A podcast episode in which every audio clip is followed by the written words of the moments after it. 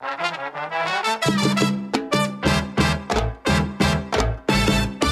tell you what you're listening to. Welcome to Father Simon Says on Relevant Radio with Father Richard Simon. I'm here to answer your questions. Have a question?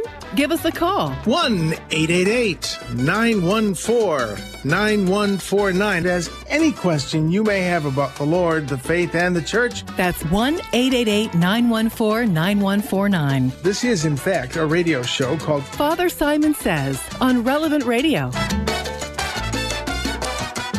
Well, hello. Here we are.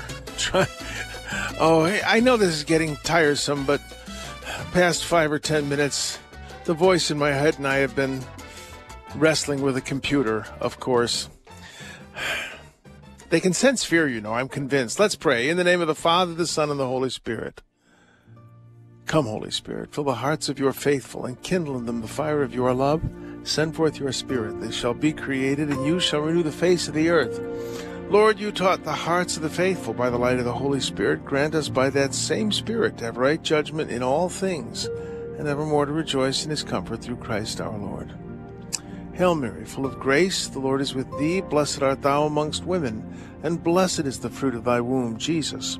Holy Mary, Mother of God, pray for us sinners, now and at the hour of our death. Amen. Saint Michael the Archangel, defend us in battle, be our protection against the wickedness and snares of the devil. May God rebuke him, we humbly pray. And do thou, O Prince of the heavenly host, by the power of God, cast into hell Satan and all the evil spirits who prowl about the world seeking the ruin of souls. Amen. In the name of the Father, the Son, and the Holy Spirit. Amen. Well, at least we can go to the big book on the coffee table. All right. You'll notice that yesterday we did First Samuel 3, 1 to 10, and then jumped over a part, went 19 to 20. And today we go to, if I can get to it, we go to the um, the fourth chapter, the first verse. We read about the Philistines gathered for an attack on Israel. Who were the Philistines? We don't really know. It's quite probable that they were um, related to the Sea Peoples uh, who invaded the Eastern Mediterranean right around the time, uh, well, uh, around the time of the Trojan War, believe it or not. So uh, uh, they called it the Great Bronze Age collapse. That that there were these upheavals, but we don't really know where they were from. But they were quite possibly from the Greek Isles, or there's some people think they were from Sardinia. Who knows? But the Philistines uh, lived in what is now Gaza. Very interesting, though. And the word Palestine comes from the word Philistine.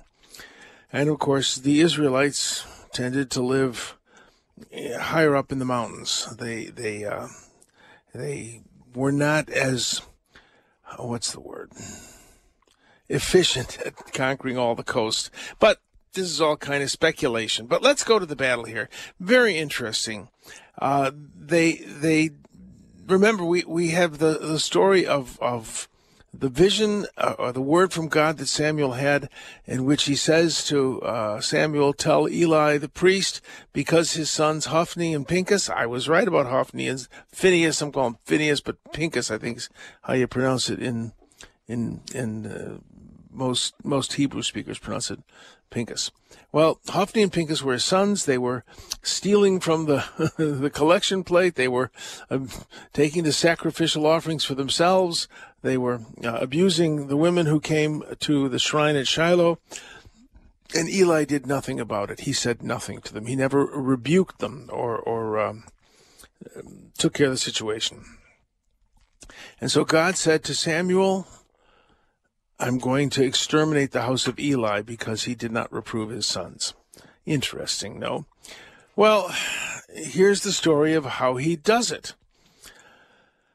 The Philistines gathered for an attack, and they they defeated Israel. They they killed about four thousand men on the battlefield, and they ask the question, "Why has the Lord permitted us to be defeated by the Philistines?" And then they say, "Let us fetch the ark of the Lord from Shiloh, that it may go into battle among us and save us from the grasp of our enemies." So the people sent to Shiloh and brought it from there. the ark of the Lord of hosts, who is enthroned on the cherubim. They didn't ask the Lord if he wanted to do this, they just did it. The two sons of Eli, Hophni and Pinchas, were with the ark. When the ark of the Lord arrived in the camp, all Israel shouted so loudly that the earth resounded. And the Philistines thought, A God has come into their camp. Woe to us. And these are the gods that struck the Egyptians. Now, this is happening 369 years. I think 69, 300, well, almost four centuries after the Exodus. And it was apparently still remembered by the Philistines, according to this text. So, um, take courage, Philistines, otherwise you'll become slaves to the Hebrews. So the Philistines fought Israel and was and Israel was defeated. Every man fled to his own tent. They lost 30,000 soldiers. The ark of God was captured, and Eli's two sons, Hophni and Pinchas, were among the dead. This is a terrible defeat. Uh, what's going on here? I had a very, very dear and saintly housekeeper years ago when I was at St. Thomas, a wonderful woman, Margarita. I mean, a very, very spiritual woman. And we had a tuberculosis epidemic in the uh, in the Uptown area. So we decided that we were not going to share the, the, the, the chalice with people, and we would give communion under only one form until the uh, tuberculosis epidemic subsided. And Margarita was just shocked. She said, God, that's the precious blood. God will protect you from tuberculosis. And I said to Margarita, Have you ever walked into the church and noticed what's right up in front over the altar? A crucifix? God does not contravene the laws of nature except when he wants to say something. And if we use these things in a superstitious way, God is not bound to respect them. For instance, uh, we go to get our car blessed. Well, are we going to church on Sunday? Are we are we using the sacraments? Are we going to confession? Are we using our car to go to godly places? No, but I'm going to get it blessed because then I won't get in an accident. God won't bless sin. He, he doesn't do it. He he functions according to the laws that he has made unless he wants to say something in a powerful way. Then he works what we call a miracle we can use these things superstitiously. All the holy medals in the world and all the blessed salt and all of the incantations will not help me if I insist on living in sin. You, this this this experience that Israel had with the Ark of the Covenant, using it as an amulet, Pinchas and Hophni thought, well, we're the priests, we'll take it out. Doesn't matter that we're living in sin, we're embezzling from the Lord, we're abusing the daughters of Israel. We got the ark and we're priests. Take heed. All right, let's go to the gospel because the gospel is really odd. Ooh. This is from Mark, the first chapter, the 40th verse and following. It is the strong tradition, going back to the early days of the church, that Mark was kind of an assistant to St. Peter at one point. He also was kind of an assistant to St. Paul even though St. Paul and he earlier on in the ministry had had a falling out, they apparently were reconciled, and and uh, he he helped Paul out, and Paul was grateful. Now,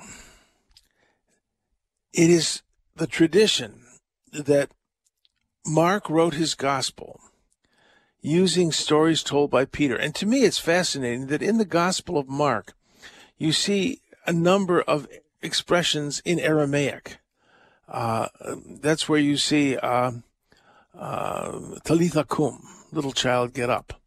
Uh, and you can almost see Peter telling this story to Mark.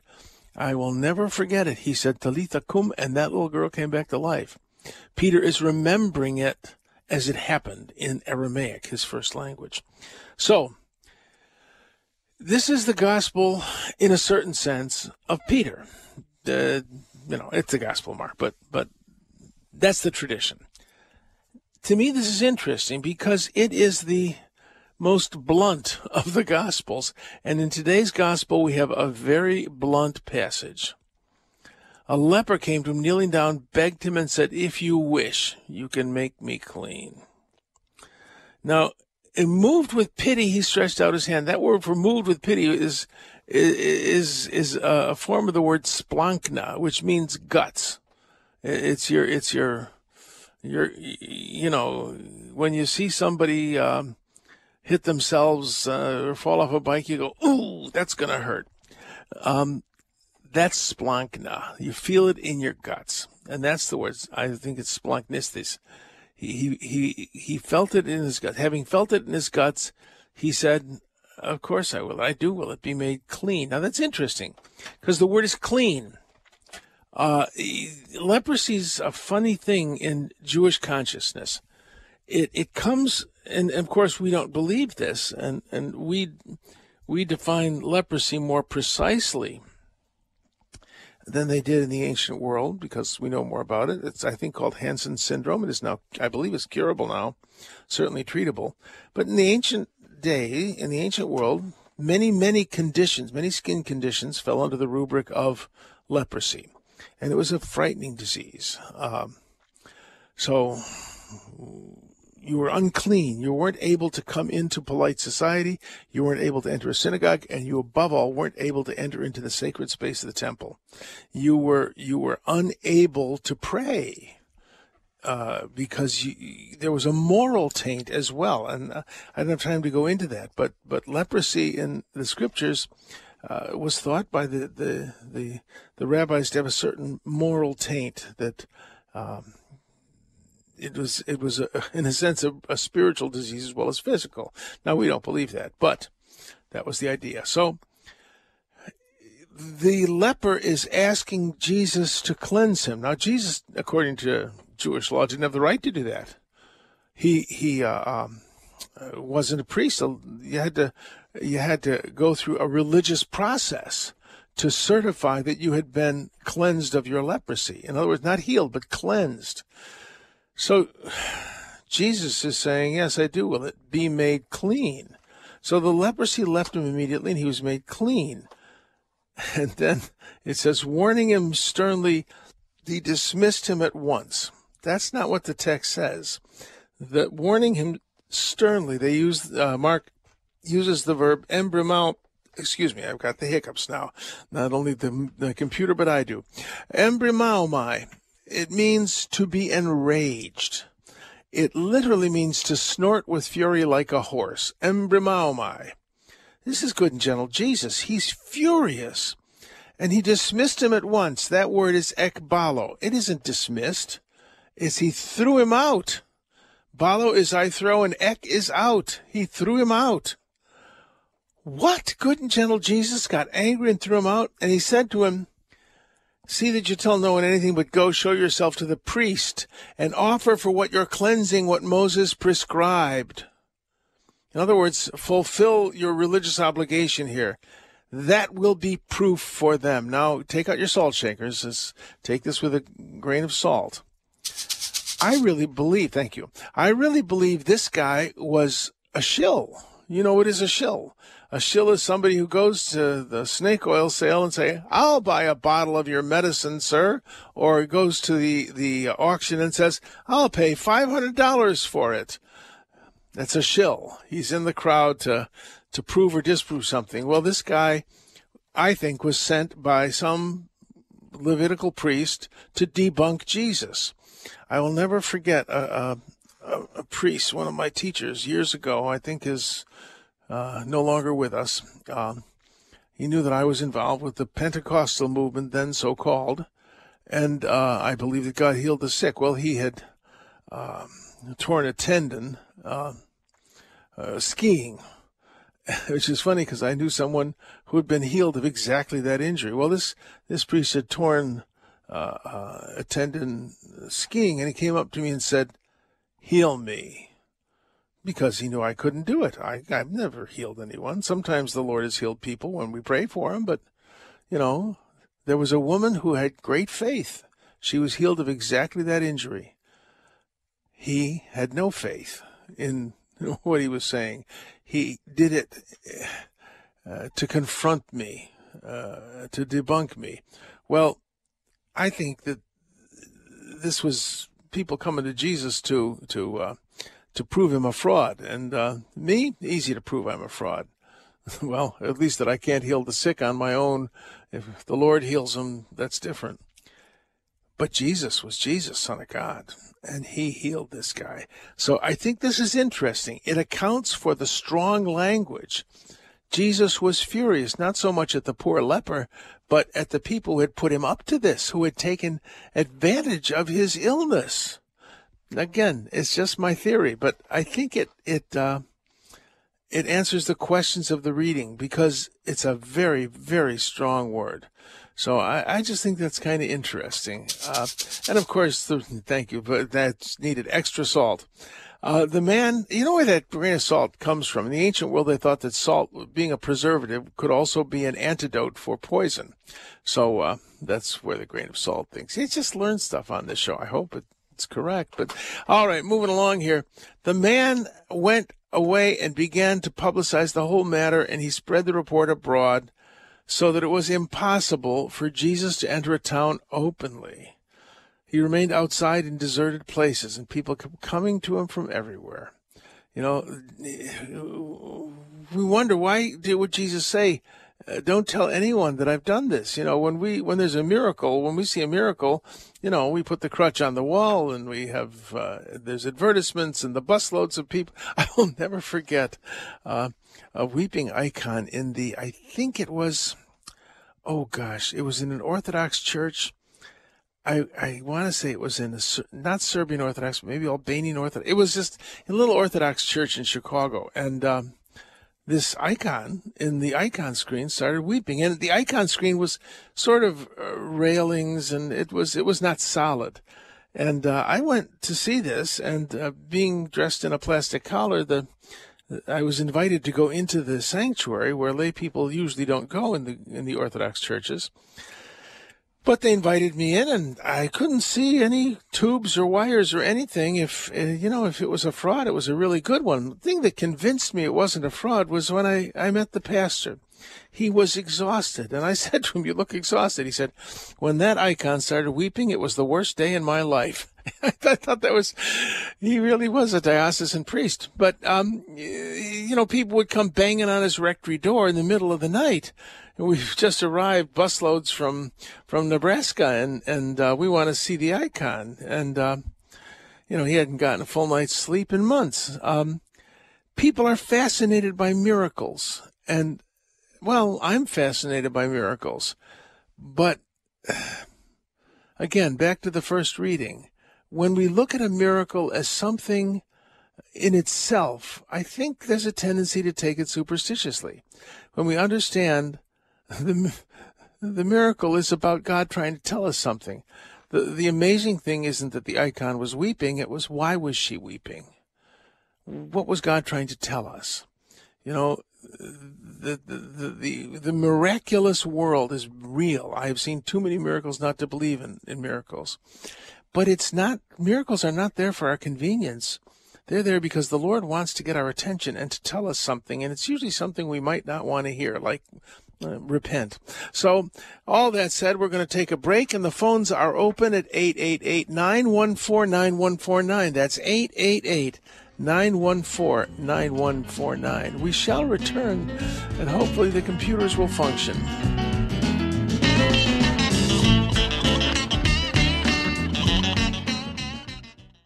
Looking for a new job? How about one that offers you opportunities for spiritual, social, and charitable growth? Our sponsor, the Catholic Order of Foresters, is hiring new agents today. Visit relevantradio.com slash forester, an Illinois life insurance society not available in all states. Ain't nobody just like this. I gotta be me. Baby, hit or miss. Is this Odetta? Odetta. Oh, have you heard uh, the song uh, "Ain't No Ain't No Grave Can Keep This Body Down"? Yes, I think so. Oh, that's a magnificent song. I, I, I had the privilege of saying mass in the tomb of Christ, and there was a bunch of uh, people who'd kind of come, and we ended up with a choir of nuns, and it was it was it was just a wonderful, beautiful moment in my life but I preached the sermon using that song as a text. Ain't no grave can can hold this body down. I remember uh, they've repaired the, the little shrine in which the, the Holy Sepulchre is now, but back then it was still held together with steel girders from an earthquake. And I almost wish they hadn't fixed it because they had to because it was falling down. I mean, there was no way around it. And they found out that the, the tomb, despite what people think, it's still there. It wasn't destroyed by Hakim the Crazy, as his friends called him in the year 1000. But um, the um, he did his best, but he didn't manage to destroy it. Uh, but but uh, you know the idea that this this cave, this tomb, was rocked by an earthquake. To to look at the earthquake damage was just to me so so evocative of that earthquake 2000 years ago that that uh, threw the stone out. It just i'm just thinking about the holy sepulchre but uh at any rate oh let's let's go to letters. Did we do the trumpet yet? I don't think so. There's trumpet. Oh you get old you reminisce. This is from uh anne anonymous um beloved if our hearts do not condemn us we have confidence in god. That is is i believe john uh uh, 321. And the, let me click again. Uh, help me understand this. A friend of mine says that this verse justifies a behavior that the church thinks is sinful contraception. To be fair, she's done a lot of research and prayer. She says that in her heart, she believes it's okay. Well, isn't that what the text is saying there? That, you know, if our heart doesn't condemn us, well, let us look at this, of course, in in Greek, beloved, if our heart does not, what's the word?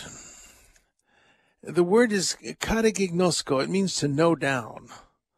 If our heart, that's literally what it means. It means to blame or condemn us. Okay, well, that certainly sounds like that woman's right.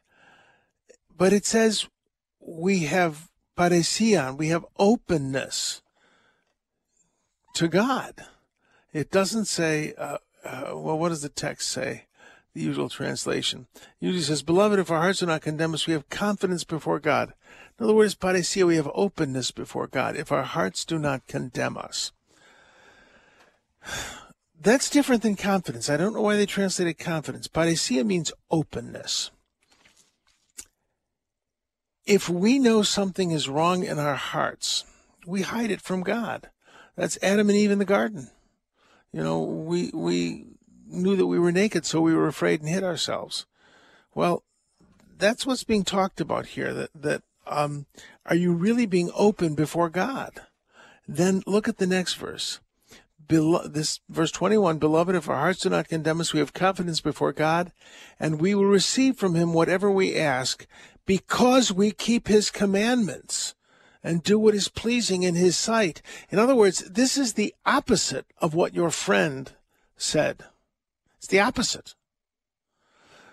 That, that if we're really open to God, we will receive what we ask because we've accepted his commandments in our heart. And she's closed off part of her heart to God. She's saying, I've decided this is okay. Uh, um, so it doesn't matter what God has decided or what the church says or what anybody says. I've decided. I feel it's okay. Whereas I think this text is saying the opposite of that. Beloved, if our hearts do not, oh gosh, how do you say? I guess if our hearts don't blame us, we have confidence before God. We have we have openness before God. So so forget, you know, in, in a sense, it's saying, forget what your heart knows. Kata ginosko would, you know, eh, ginosko means to know, and kata uh, can it can mean, I think, uh, thoroughly. Uh, um, that that if our hearts um, know this for real. We have an openness before God. She's not being open to God. She wants what she wants. And she's refusing to obey his commandments. Uh, the first observation of, of human life is uh, be fruitful and multiply and fill the earth. Well, we've filled the earth. Well, we're emptying it now. So I, I hope that helps. Um, uh, that that um, it's it's it's a very there's so many verses of scripture when we take them just one little verse out of context that we can justify anything with them. Remember an old an old preacher said once that a text without a context is a pretext. I think that's good advice. A text without a context is a pretext. So that said, um, let's move on to another letter. Okay, this is um, oh, this is a kind of uh, this is a, a, a question that that is a little confusing. A brother went to the hospital with breathing difficulties and died. Uh, I talked to him about heaven, um, and he didn't believe in it. Uh, the day before he passed away, I said the Divine Mercy Chaplet. Uh, it's been a while since I recited it, so it's not the correct wording, but the you know, remember the Divine Mercy Chaplet, which is a gorgeous prayer. I love it. And of course, we'll be praying the Divine Mercy Chaplet very soon on Drew's show. So don't go anywhere. But um, it is a private devotion. It isn't part of the deposit of faith. So, uh, um, you know, so you got the words wrong. Your intention, you're right to say the intention is is important. I do not know the last time he went to confession. I don't know if there was serious sin he hadn't confessed. Can I rest assured that he is at least in purgatory and not sentenced to hell? Can you rest assured? No. you can't rest assured you can intercede for him and pray for the repose of his soul, but his salvation is in the hands of God. You know, eh, eh, most funeral sermons these days are a canonization process. Oh, I'm sure Uncle Fritz is in heaven, even though he would get drunk regularly and, and, and beat his wife, but he did it with with the best of intentions. I mean, you're sure Uncle Fritz is in heaven? Oh, yes, he's dancing on the table like he always did with a lampshade on his head. He's the life of the party in heaven. Maybe not. We leave these things to God. I cannot say if someone is in heaven or in hell, but we trust God. One thing that, that uh, I think is very reassuring no one wants to save your brother as much as God does. God will do and has done everything possible to bring us salvation. And it's Him we trust. So I'm a priest, but I have no ability to reassure anyone of salvation. I can, what we believe in the Catholic Church is we can have moral certainty of salvation. In other words, if we do our best, God will do His best, and we trust Him.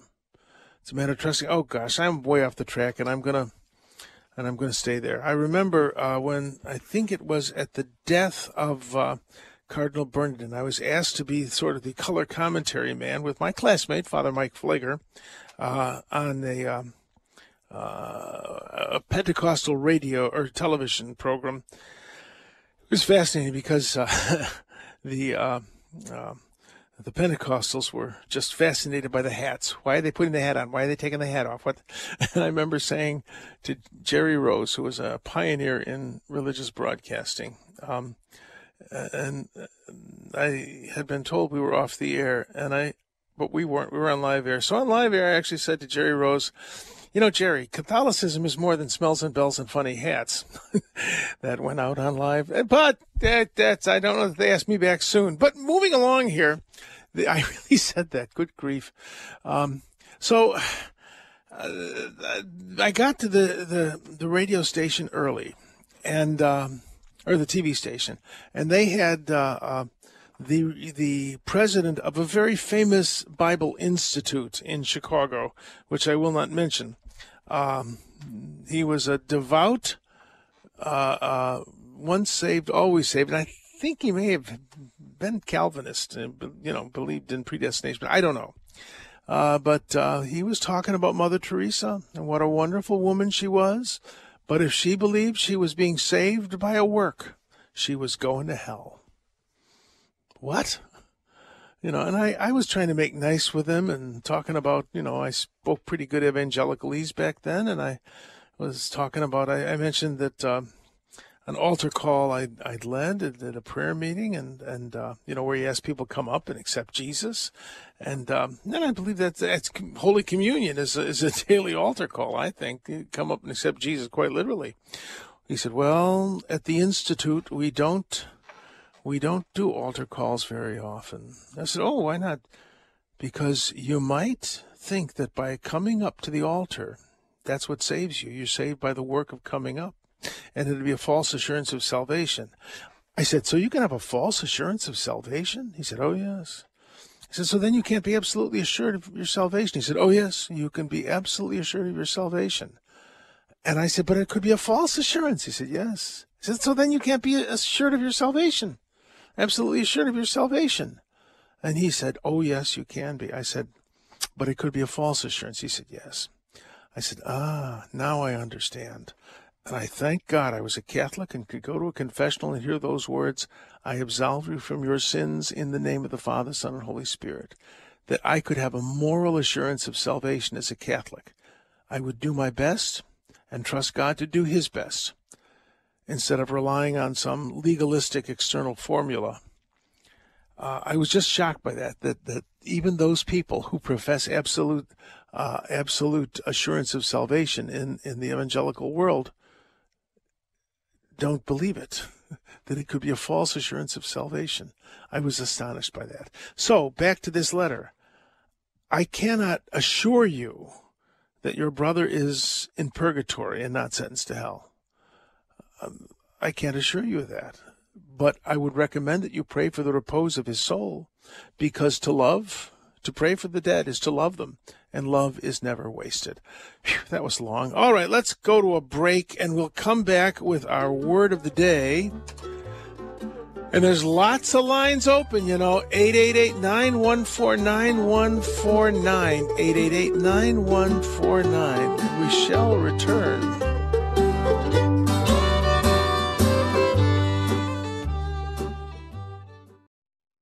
You can support Relevant Radio in many ways joining a giving society, donating a vehicle that you don't need anymore, and now donating a piece of land or other real estate. Donate now at relevantradio.com slash property. Ain't no grave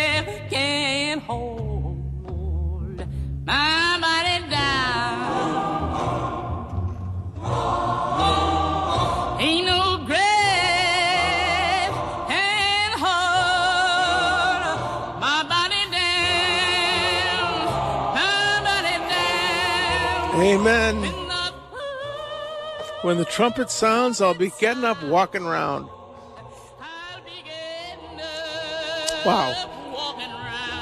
What a song. I I just. this was the text of my sermon as I walked. Oh gosh, as I as I stood in front of the Holy Sepulchre. But ah, that's a long time ago and far away. Pray for the peace of Jerusalem. All right, moving along here. Let us now go to the word of the day. This I like this. This is a fun word of the day. You know, this is from yesterday's first reading. You know the story that that Samuel's sleeping. He's a kid, uh, uh, and and he's in the temple and he's serving the Lord and he's sleeping there, and he hears the, the, voice Samuel and hears a number of times and finally the high priest Eli says, "If you hear the voice again, just say, Speak, Lord, your servant listens," instead of "Listen, Lord, your servant speaking," which is what I usually say. And this is a really interesting thing. I don't know why I'm bringing it up, but it's just fascinating. It says in the text as our translation, the Lord came and revealed his presence. Uh, That's not actually what it says. It's a fascinating thing. Uh, let me pull up the the Hebrew text here. Click. All right. The word is revealed his presence. It doesn't say that. It says the Lord came and and and stood there. It came. The yatzab is the word. It isn't really uh, um, stand. Uh, it's it's to take one's position. It's to it's to like if you're supposed to stand at the door, you're the doorkeeper. That would be the verb yatzab. That that he he stationed himself there. I think that's utterly intriguing. That that um, he he uh, um, uh, he just showed up. I remember an old Pentecostal preacher saying, you know, uh, it's a, a, big thing among evangelicals and Pentecostals to say, "Oh Lord, send revival." And this old Pentecostal preacher said, "God doesn't send revival; He he shows up Himself." And and you know, last week or earlier in the week, we are talking about the Holy Spirit, and you know, I have been in in places and in meetings where the presence of the Holy Spirit was so tangible that that people fell into a silence and looked at the door to see who had just walked in. I'm not, you know, everybody thinks that, that to be a charismatic, I've heard charismatics defined as people who think God is deaf. And for the most part, that's true. But the most profound moments I have experienced in prayer meetings are the same as profound moments I've experienced in Mass. They're moments of deep silence where, you know, when, when, when the the Spirit of God appeared before Elijah in the cave, he came out and covered his head and was silent. You know that that that um, the Scripture says, "Be still and know that I'm God." And you know, loudness may be our response to the presence of God, but don't mistake loudness for God. That God, I have found in my life, really sometimes occurs in the moments of most profound silence. And and um, that's what's I think going on here because it says he came and took his station and called as at the other time, Samuel, Samuel. And Samuel answered, Speak, your servant listens. So if you think you're sitting there in front of the Blessed Sacrament and I'm not doing nothing, I'm just sitting here, that's good enough. I remember the story of St. John Vianney, the, the curé of Ars. I think this was told of him that uh, there was an old farmer who, when he had the time, would just come into church and sit there and and and stare at the cross. And finally, St. John uh, asked him, When you come and stare at the cross, what are you doing? And he says, Well, I look at him and he looks at me. You know, we need in this noisy world to value those silences in which sometimes God speaks most profoundly. But but that idea that, that God came in and took his station, uh, you know, God is everywhere at all times, but there are moments when he manifests his presence in a powerful way in our lives. And, and, uh, I think that that's to be expected. And it isn't just an emotional response. Sometimes it's very unemotional and very matter of fact. And as I said, very silent. All right. Well, let's move along here um, to phone calls. Hello. You talk. I'll listen. And speaking of talking, we do have some lines open, so you're welcome to call in at 888-914-9149. But let us go to Paulette from San Diego. What can I do for you? Good morning, Father. Um, well, for you, it's morning. For me, it's almost time for the afternoon nap, but go on. I'm reading a booklet on purgatory, and the author mm-hmm. is Anne comma, a lay apostle. I would like to know what is a lay apostle? Well, uh, that's someone who thinks that they're an apostle.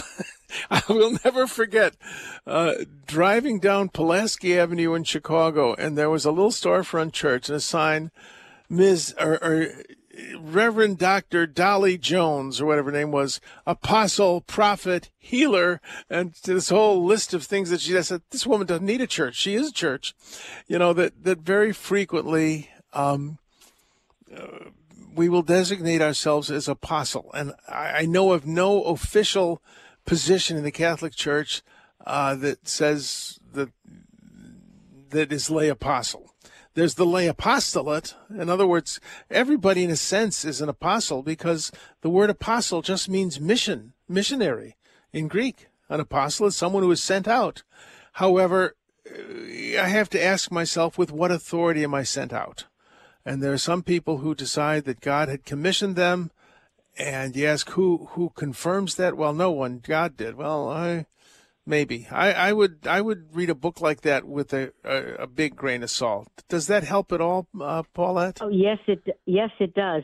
But it has an imprimatur um, well, from. Uh, what does that does that make it well, any more official?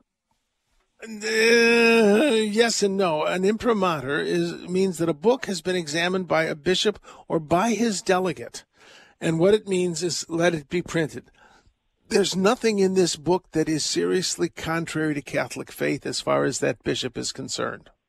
That's what an imprimatur is. It doesn't mean it's Catholic doctrine. It means there's nothing harmful in this book. Does that does does that kind of explain it? Yes, it You does. sound Thank like you me, very Paula. I'm looking at Well, I'm snow. in- You're looking at, at at warm and beautiful in San Diego. Yes, wow. It is warm and beautiful, but I'm still in bed with the flu. Oh, oh, I'll keep you in my prayers. It's uh, flu is a no Okay, no thank- picnic. Yeah, but yeah, No, I you know read it, read it, but uh, um, it, it isn't necessarily Catholic doctrine, but you know, and and read it, and you know, uh, what ref, what what what resonates with Scripture and what you already know of the faith. Fine. And if you have any questions, call and ask. I'm here for you. All right. God bless Well, Paulette, and feel was- better. All right. Okay. What? Thank you very another- much, Father. Bye bye. All right, God bless. Let's go to Bettina, who's calling in from from. Oh, that's fine print. Let me look at. He's calling in from Broomall, Pennsylvania. What can I do for you? Yes, I went to high school with Drew. If you want to know where Broomall is. Oh, oh, so you're young. Also, oh, thank you. Also, the previous caller is reading a book called The Mist of Mercy, and it changed Oh. my life. Anyway, Oh, it's- so it's a good one, huh? love that book. No. Uh, Okay, well, so good, I good to hear the recommendation. Father, is it okay in adoration? I'm sitting in front of the uh, sitting in front of the host, also praying to the Blessed Mother. Sure, sure. Why not? God, God does not have this. Well, you know, God doesn't have ego problems. You know. Uh, um, Hey, really, Father you Simon, know. hate to jump in your show, but I just Oh, heard Drew. Bettina mention she went to school with Yes. Oh, this is Drew. Drew. Hello, Drew. Hello, Bettina. Hello, Drew. Hey. High school reunion. I'm sorry, I just walked in the studio. So get ready for my own show. But I just heard uh, Patrick Alog said, "Hey, Bettina called. She went to school with you." Bettina, how are you? there you go. Good. Drew, we were probably only the only kids in school that had parents that were charismatic. Yeah, I love it. Yeah, my parents are Ah. very faithful. It's great. Father Simon is too, right, Father? Yeah. Uh, That's I'm one of them crazy matics. There you go. Well, it's great to hear an old voice. I'm gonna let Father do his job because I get ready Oh, to do no, mine. she's a young voice. I told her she was young. Your work. All right, hey Padre, thank you. God bless Drew. Good to hear you. So, Bettina, in all of that, I think I hope we answered your question. Yeah, it's it's not a problem. Yeah. It's not a problem at all. So, uh, yeah, the Lord, the Lord, we're all in this together. Well, God bless Bettina. Thanks for calling in. Well, that was fun. okay, well, let's go to Eugene. God bless. Let's go to Eugene from Chicago. Eugene, what can I do for Hello, you? Father. Hello. That was a beautiful uh, uh, reunion there between them two. That was Yes, touching, touching. Yes. Hey, uh, Well, what can I do for me, you? Oh, please forgive me, Father, for I have sinned. Uh, the mid '80s Oh, and throughout the '90s. Yeah. Mm-hmm. So you were mentioning about the weeping icon. I think my mom took me there in the early '80s, and it was around the uh, Brickyard Shopping Center. The Brickyard, yeah, across the street from the. Brickyard. Yeah, yeah, yeah. yeah, yeah, Hugh Hefner's neighborhood. So it all kind of fits in. I It think. fits to, uh, together, yes. Yeah. Yeah, yeah. So that's where I'm Yeah, I guess. I guess there's never been as many weeping icons as there are now, and the Blessed Mother certainly has a lot to to weep about. You know, in in, in the Fatima, I think it was the Fatima visionaries talked about sins that so offend the Immaculate Heart of Mary and the Sacred Heart of Jesus, and we don't think of him that way. You know, when we sin, especially sins of the flesh, we offend the Blessed Mother. We're hurting her because she loves us as a mother and she sees what we're doing, you know. So, yeah, I, I think you may have a point that there's a reason that these icons are weeping, and uh, and we need to kind of um, hear what Thank the you. Blessed Mother has said. Well, thank, you. you. Thanks, thanks Thank so much. Eugene. God bless you. You too, Let's sir. go to Michael from Rocky Hill, Connecticut. Father Simon, I love you. You know, uh, can't Well, express bless you. enough. But Oh, thank you. I'm pondering honored. The, the prayer in the Lord's prayer after I got past um, Yes. the word, the word and thy, T H Y. You know, and the other word I was thinking of is trying to find out greater meaning in the word vouchsafes. that is Yes, in the prayer yes. to Saint Anthony. Um, Yes. The word "thy" when I came hallowed, and then the word "thy" where I was pondering. That seems to have a lot of magnitude. What do you think? Well, yes, it does. Uh, Now, everybody, take out your, your notebooks. You are about to get a grammar lesson. Everybody thinks thy and thine and thou is formal. It is not. It is informal. Uh, in German, for instance, we have you. If, if there's somebody who's a, your superior uh, or someone you don't know well, you address them as sie, sie sind. But if it's somebody you know well, you call them du, du bist. And English did that too. You was formal. It was a plural, and thus it was used as a formal form of address. Thou was familiar, and thy is familiar, and thine. In fact, is uh, Richard Nixon's mother, who was a Quaker, called him thou and thine. Uh, thine is the possessive, uh, uh, or is the uh, it's a it's a that explains the voice of my just said that explains that. I don't know if he was live, but um, thine and thy those are are personal uh, adjectives, and and thou is is a personal pr- pronoun, and second second second person singular. Now. The reason for that is because you always call God thou. I remember that Martin Buber, a Jewish philosopher, wrote a book, uh, I and thou, and it sounded so formal. But in the way we say it in modern English, would be you and me, you and me. That's that's the informality of it, because God is somebody with whom you can be informal. Now, I don't mean disrespectful or cavalier, but you can be informal with God because He knows you up, down, sideways, and backwards and forwards, and you cannot uh, uh, impress God. Uh, that that's uh, there's a, there's a you use the word thou, so I think that's a real important thing. And then vouchsafe, that's interesting. It means to grant someone in a gracious manner, or it can mean to reveal information. In other words, this is a person who's superior to me, humbling himself in hearing my request.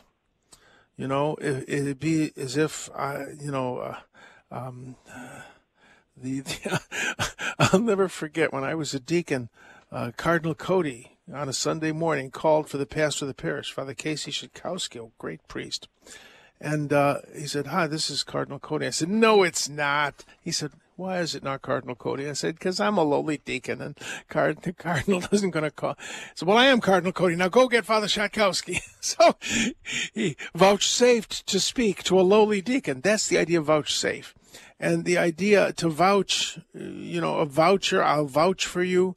It, it means I'm trusting you. And the, the addition of the word safe is is emphasizing that kind of trust that this person of greater importance is trusting himself or trusting information to you. That's what vouchsafe means. It means to lower yourself, to condescend, to give something to someone who who uh, not in your social class. That's what it means. So thy is, is thy, thou, and thine. These are familiar.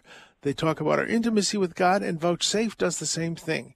It's about God who is all powerful and almighty, and he still stoops down to talk to you and me. He likes to do it. Does that answer your question? They're really did. You got some really good salt there. Well, thank you, thank you. I'm, pretty sure of those. When you get to grammar, I'm, uh, you don't need quite as much salt. But then moving along here. All right, thanks for calling in, Michael. God bless you. Now let us go Thank to Father. Trip. You're welcome. Let's go to Trip from San Antonio, Texas. What can I do for you? Hello, Father. I have a question on uh, purgatory. If we should be working off some of our sins now on earth, um, not so much for our sins, but because of like God's uh, eye view of us. Well, you, you know, I, I have a very odd view of purgatory. Uh, I think it's the same as judgment. And I've met people who died and lived tell about it. And um, they talk about experiencing all the pain they caused. And purgatory, I think, is the setting up of what has been knocked down by sin. And, and it, it's, it's, you know, I'm going to stand before the light of God. And everything in me that is not light and love is going to be burned away by that powerful, powerful, infinite light. And yes, I can begin that process now. I can begin the process of purgatory now by doing my best to to be loving and to be generous and to to care for the poor and to take good care of the people God has given me. So yeah, we do. And I wouldn't say it's a matter of knocking off time in purgatory, but beginning the process of allowing God to remake me in his own nature. That's what the purpose of judgment is. That's what the purpose of purgatory is, I think. So, does that answer your question, Trip? Yes, it does. Uh, you helped me a lot. There you go. So well, good, good, good. Day. Yeah, you, you too. God bless you. All right, Eddie. You. Let's go to Eddie real quickly. Eddie, I just got a minute. What can I do for you? How are you, sir? Yes. Are you there? I'm good. Okay. yes, I am. My question. Thank you for taking the call. My question is: the twelve apostles. You don't hear much about their family or after Christ about their life and things like that nature. Yes, well, in tradition, you do. You can look them up uh, on the web, and uh, a good Catholic encyclopedia will tell you the stories that are associated with them. But uh, yeah, we know we actually know quite a little bit about, for instance, Saint John and Saint Peter and Saint Thomas, who was an apostle of India.